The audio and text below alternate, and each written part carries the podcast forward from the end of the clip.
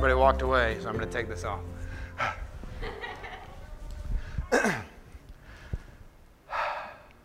well, hello, church.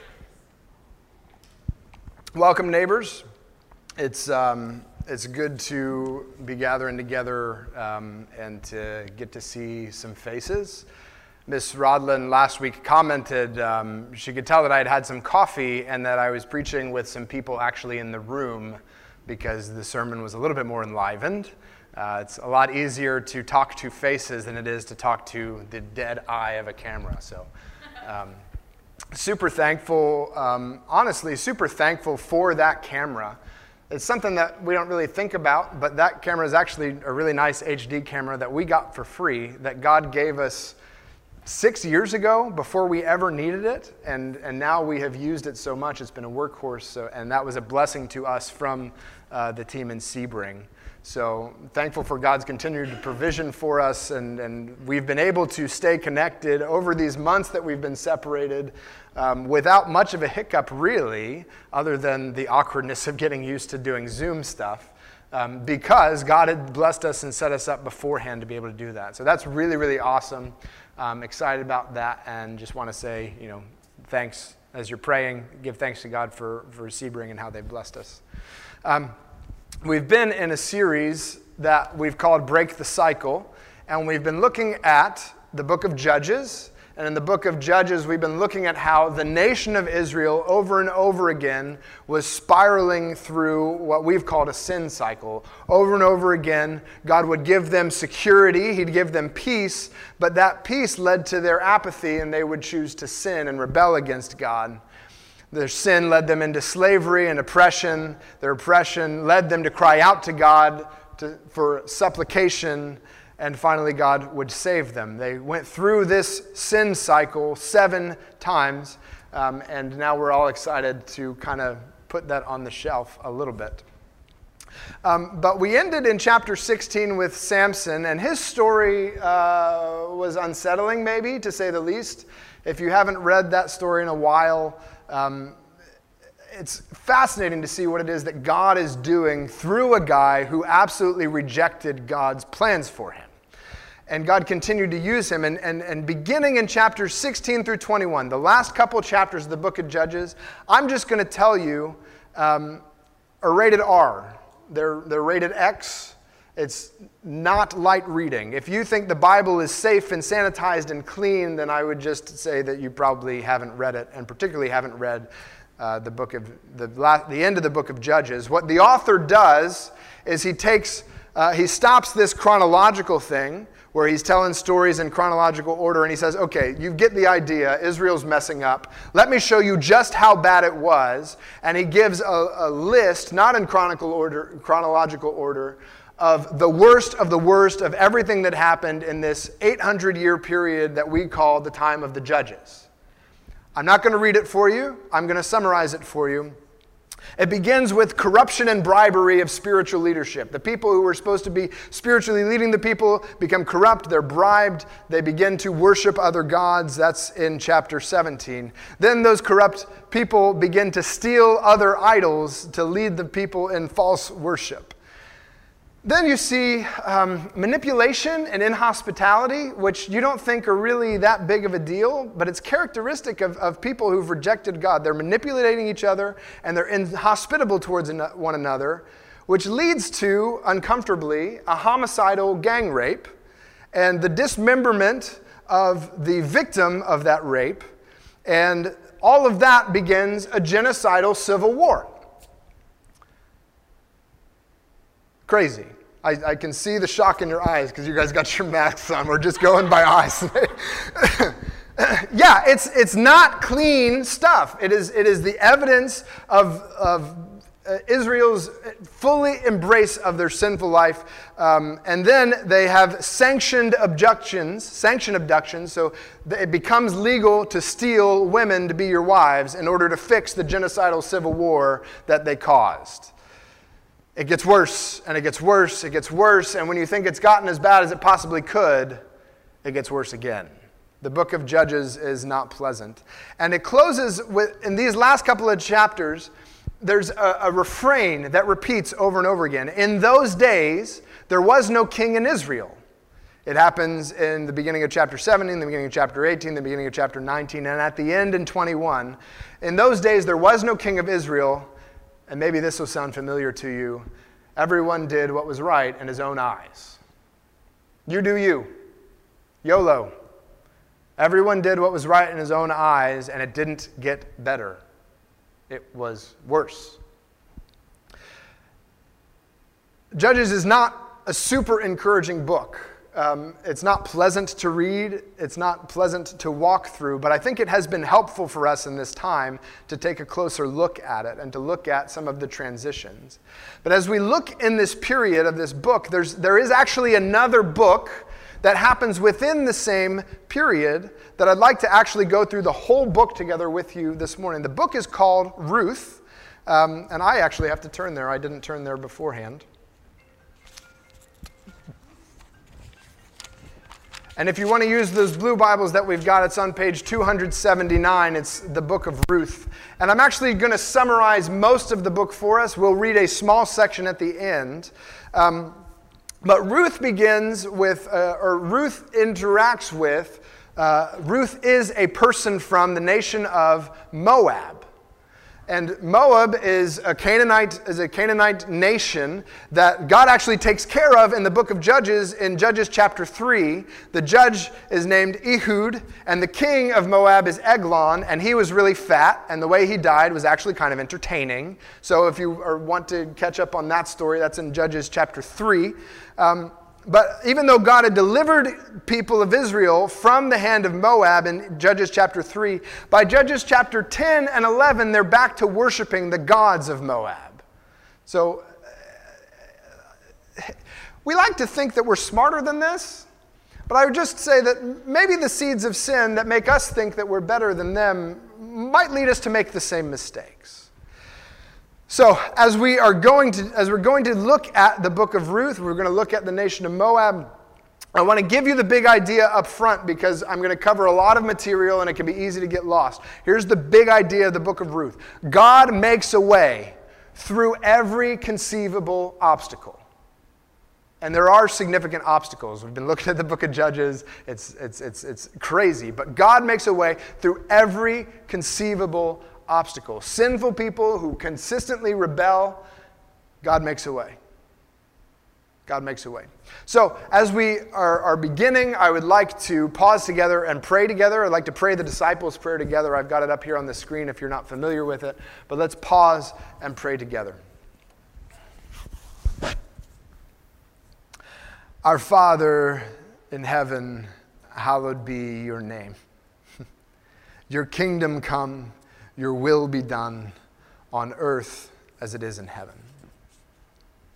Give us this day our daily bread, and forgive us our debts as we also have forgiven our debtors. And lead us not into temptation, but deliver us from evil. For yours is the kingdom and the power and the glory forever. Amen.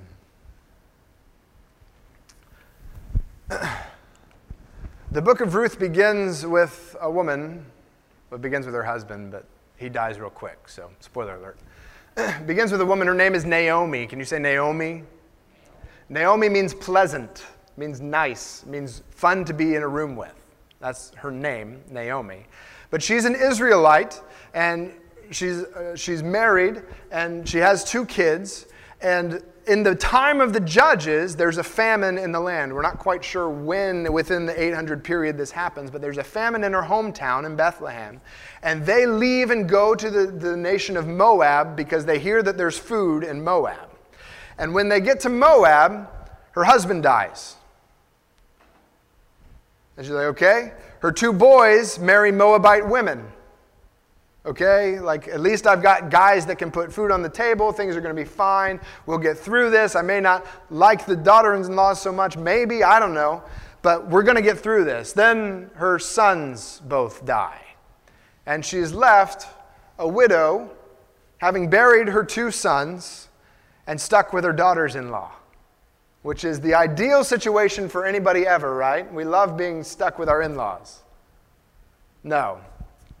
Naomi looks at her life and says, God, you've taken everything from me. Like, this is a time where women didn't have the ability to go and, and get a job and work and provide for themselves in the same way. The, the society wasn't structured in a way that she could provide for herself. So she had lost everything. She lost her husband who would provide for her, she's lost her two boys that were going to provide for her. And all she has is two dependents and an empty belly. And she turns to her two dependents and she says to her daughters, look, I got nothing for you. Even, even if I happen to find a guy and, and we happen to have a family together, are you going to wait 18 years for my sons to grow up so that you can be married to them? Like, that's kind of weird anyway. Like, I've got nothing for you.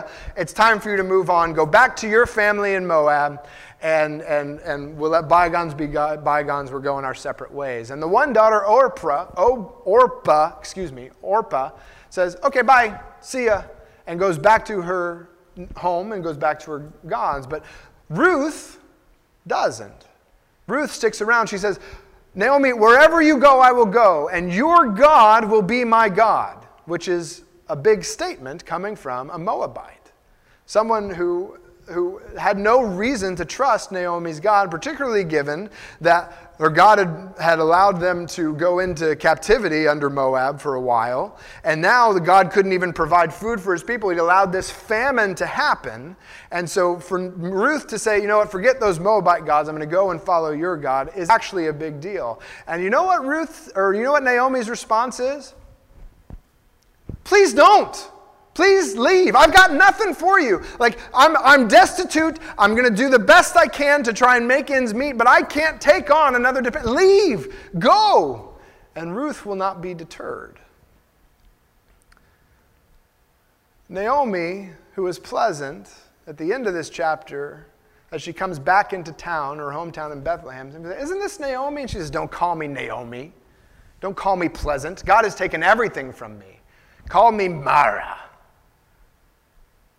Call me bitterness. God's taken everything from me. I got nothing to go on, and I can't even shake this daughter, daughter-in-law off. Call me Mara.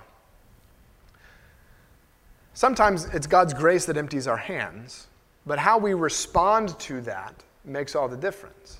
Naomi initially responds with bitterness, and bitterness leads us to minimize the help that God has already sent. Bitterness looks at what we don't have and fixates on what we don't have to the neglect of the blessings that God has already given.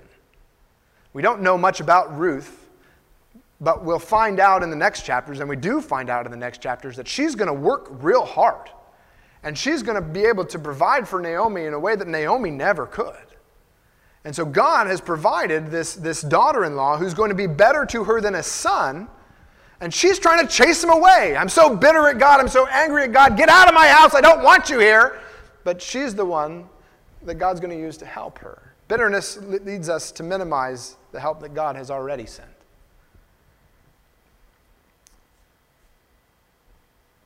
So, what has God made room for in our lives? We've lost a lot of physical contact with people. We've lost the ability for a long time to gather together. We've lost the ability to go to work normally. God has emptied our hands in a lot of ways. And how have we chosen to fill them again? Have we chosen to entertain ourselves to death? To just stay plugged into Netflix and make sure that we don't have to think about the problems in the world? Or have we said, God, you've, you've, I've, I've complained for so long that my life is too busy and you've made me less busy, and now maybe I should like actually get to spend some time with you. Sometimes God, in His grace, empties our hands, and it seems like He's done that. But what are we going to fill them with now that we have this opportunity? Will we look at the blessings that God has already provided, or will we be filled with bitterness at the way that things were not?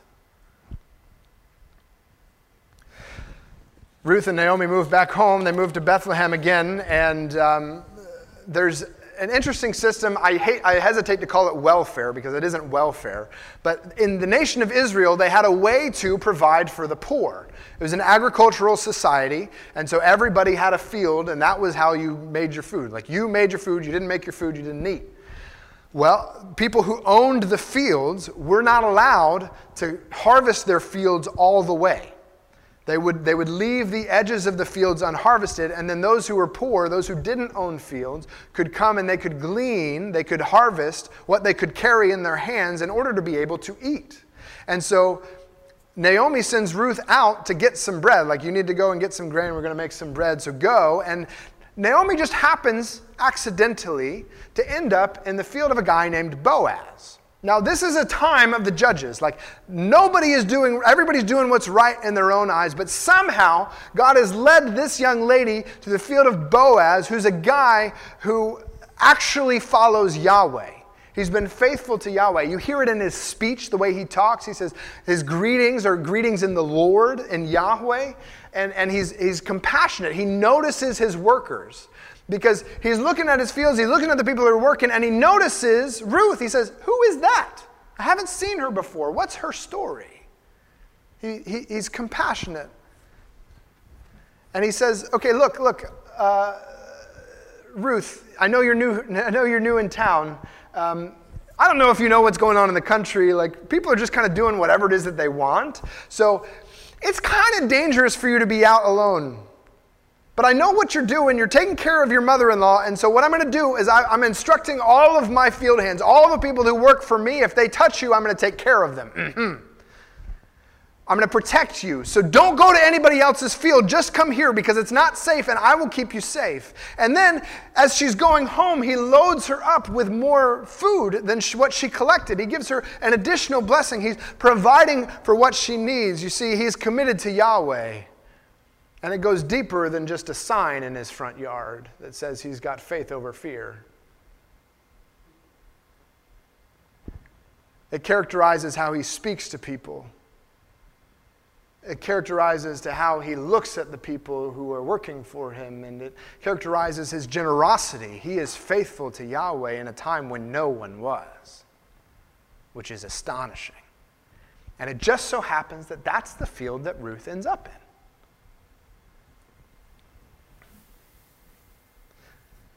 See, bitterness might lead us to minimize the help that God has already sent. And sometimes God gives us hope through life giving friendships. Sometimes the people that are closest to us, our friends, are the people that we overlook, the people that we run away from, the people that we don't want to hear from because we know what they're going to say. Sometimes God gives us hope through life giving friendships. So, who do we surround ourselves with? When we get upset, when we, when we feel like God has abandoned us, when we feel like there's no hope, do we reject God and all of the friends that God has given us that are going to point us to Him? Or do we run and turn to people who are going to tell us what we want to hear and tell us that we're justified to feel the way that we feel and tell us that we should just do what we want because that's the best thing to do anyway? Who do we surround ourselves with? Because oftentimes God will give us hope through life giving friendship. And that's what he set up with Ruth and Boaz.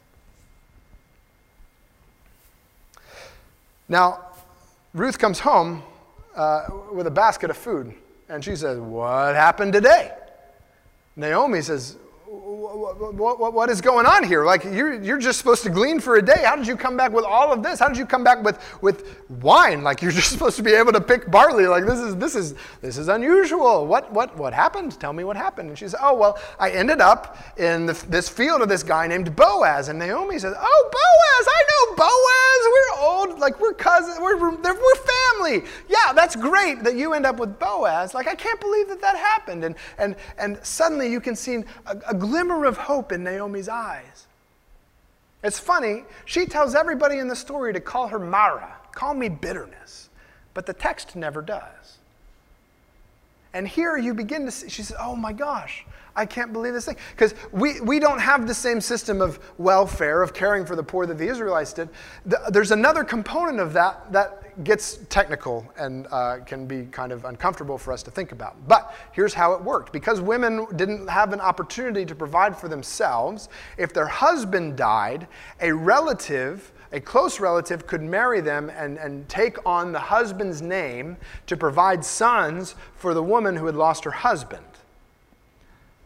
Um, it's a little bit strange, but that was the system and how it worked where your, your brother in law or his cousin or some other family member would take a woman who had lost his wife and raise up sons for the deceased husband.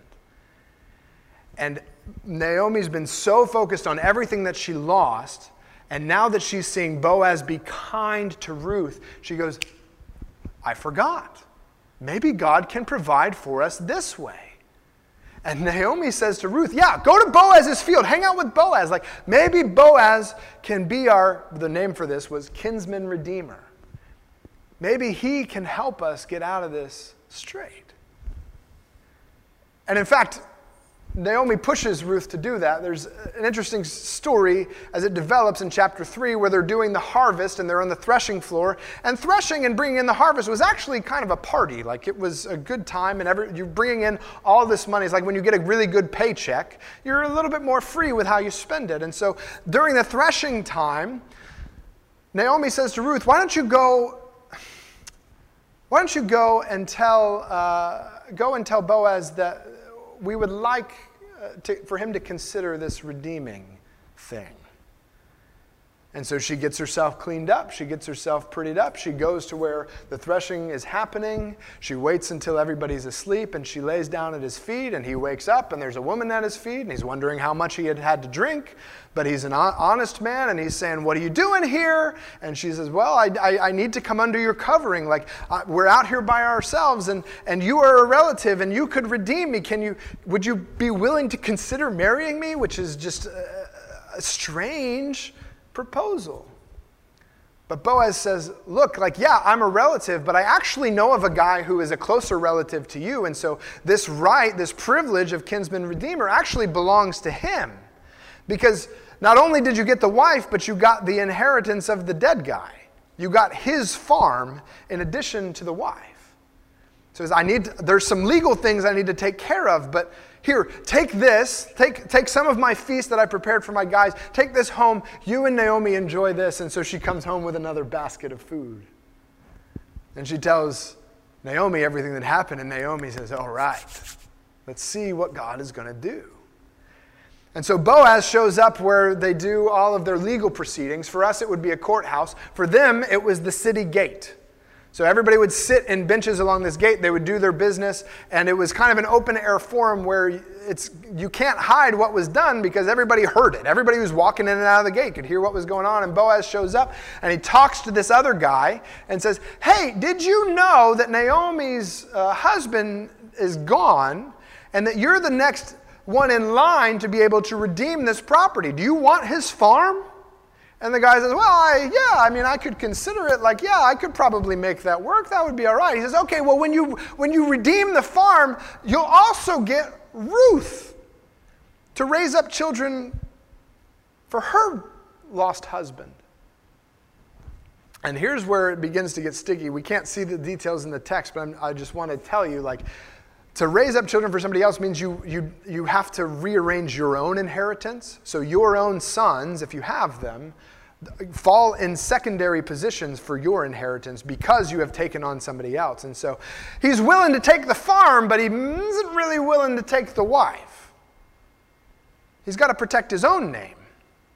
He says, "You know what? Uh, you know? I, you know what? I, I pass on my right to redeem the, the farm. Uh, it's not really in my cards right now." And Boaz says, well, give me your sandal, which is a way of uh, the, exchanging the contract. They didn't really sign papers, paper wasn't really a thing. The thing that you carried with you all the time was your sandals, so they exchanged sandals.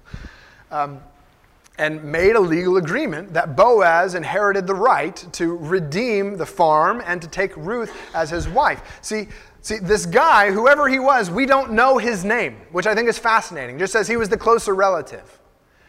But we don't know his name because he was looking to preserve his name. When he realized that he was going to have to raise up children for, for, for Ruth's husband, he says, I can't, I, I got to watch out for my own boys. I got to take care of my own. I'm doing, you know, I'm in a, a nation in a time where everyone's doing what's right in their own eyes, and I got to protect what's mine. But we know Boaz's name, which we shouldn't. If he married Ruth and raised up children for Ruth's deceased husband, then Boaz's name should have been erased from history, but it's not. We know it. And here we see that God remembers those who build others up. I don't know whether Boaz had other sons at the time, but I do know that he chose to build someone else up. It was within his means to, to build someone else up at the cost of his own reputation, at the cost of his own name. And here we see that God remembers those who build others up. Who would Jesus love through us if we paid no mind to our own reputation? If we didn't care what it would look like for us to be associated with those people? Or if we weren't so concerned about being in that neighborhood or living in that district? Who would Jesus love if we're not concerned about our own reputation? As God remembers those who build others up. Not just others. Remember, where did Ruth come from?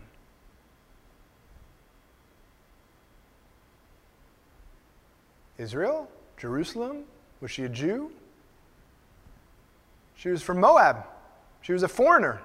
She was a pagan.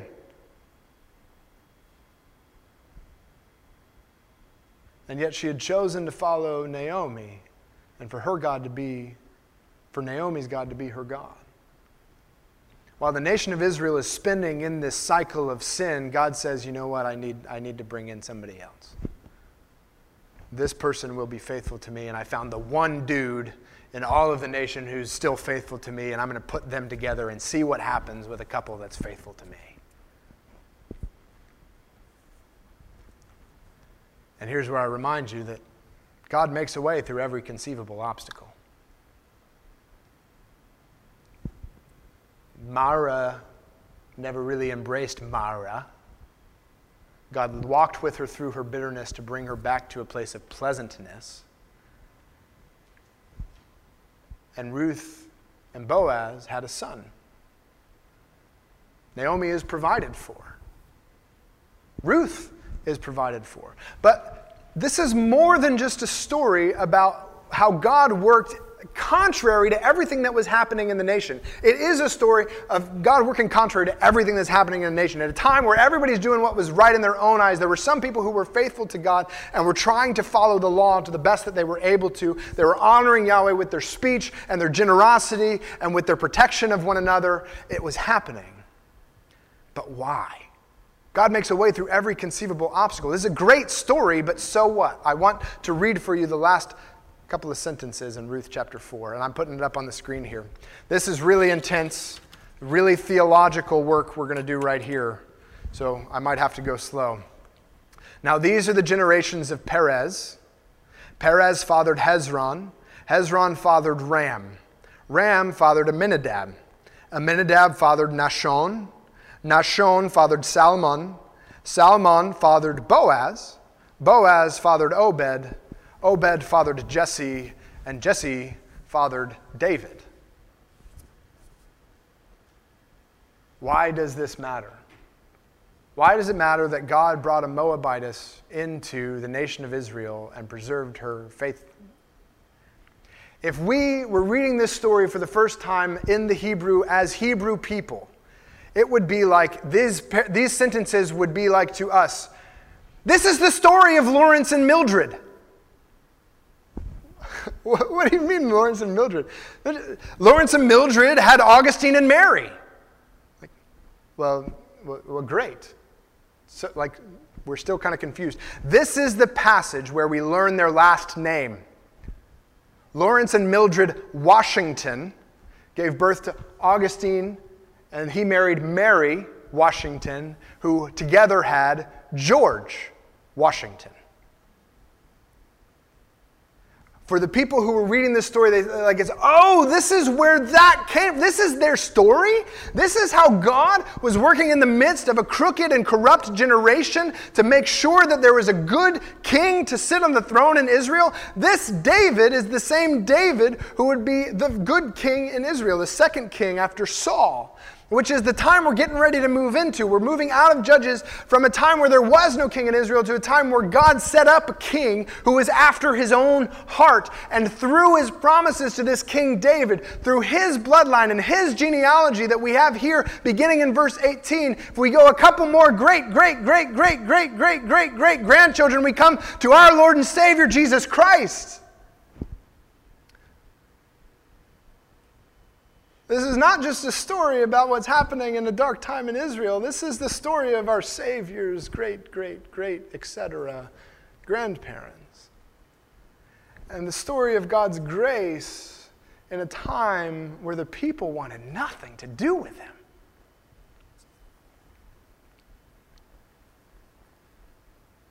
And that's why, as we've gone through the book of Judges, I've, I've made an effort to point us to the gospel when we're looking at sin, it can be really discouraging and overwhelming, but, but all of this, everything that is going on, is pointing and moving us towards this hope of, of redemption that we have in a, in a small way through David, but in an ultimate way through Jesus. Jesus is the King of Israel, but not just the King of Israel, he becomes the King of the whole world. We will say it together as we close. He says, All authority in heaven and on earth has been given to me. I am the King of all things. It will be my will on earth here as it is in heaven. And so not only does Naomi get to smile at her grandson, but we get to smile in the presence of Jesus, our Savior, because of the work that God was doing through normal people, average people, people who had nothing to commend themselves except that they chose in a dark time to be faithful to Yahweh. So, what will be said of us at this time where God has emptied our hands?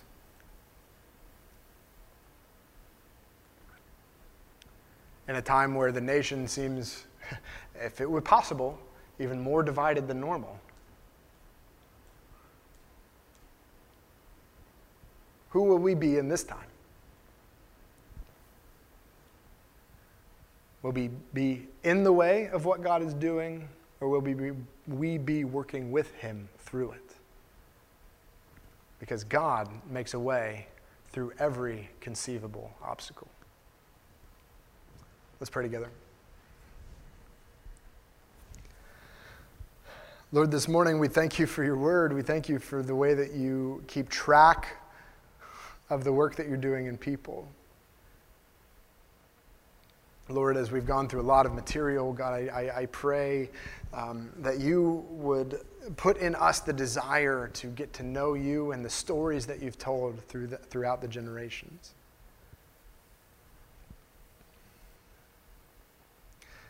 And God, as we learn and as we grow in knowledge, Lord, would you help us to grow in spiritual, uh, spiritual, in the fruit of your spirit? God, that our knowledge would not lead to arrogance and, and, and anger, but that our knowledge would lead to love, joy, peace, patience, kindness, goodness, faithfulness to your name, gentleness, self control. Would you lead us to lay down our reputation for the good of our neighbor?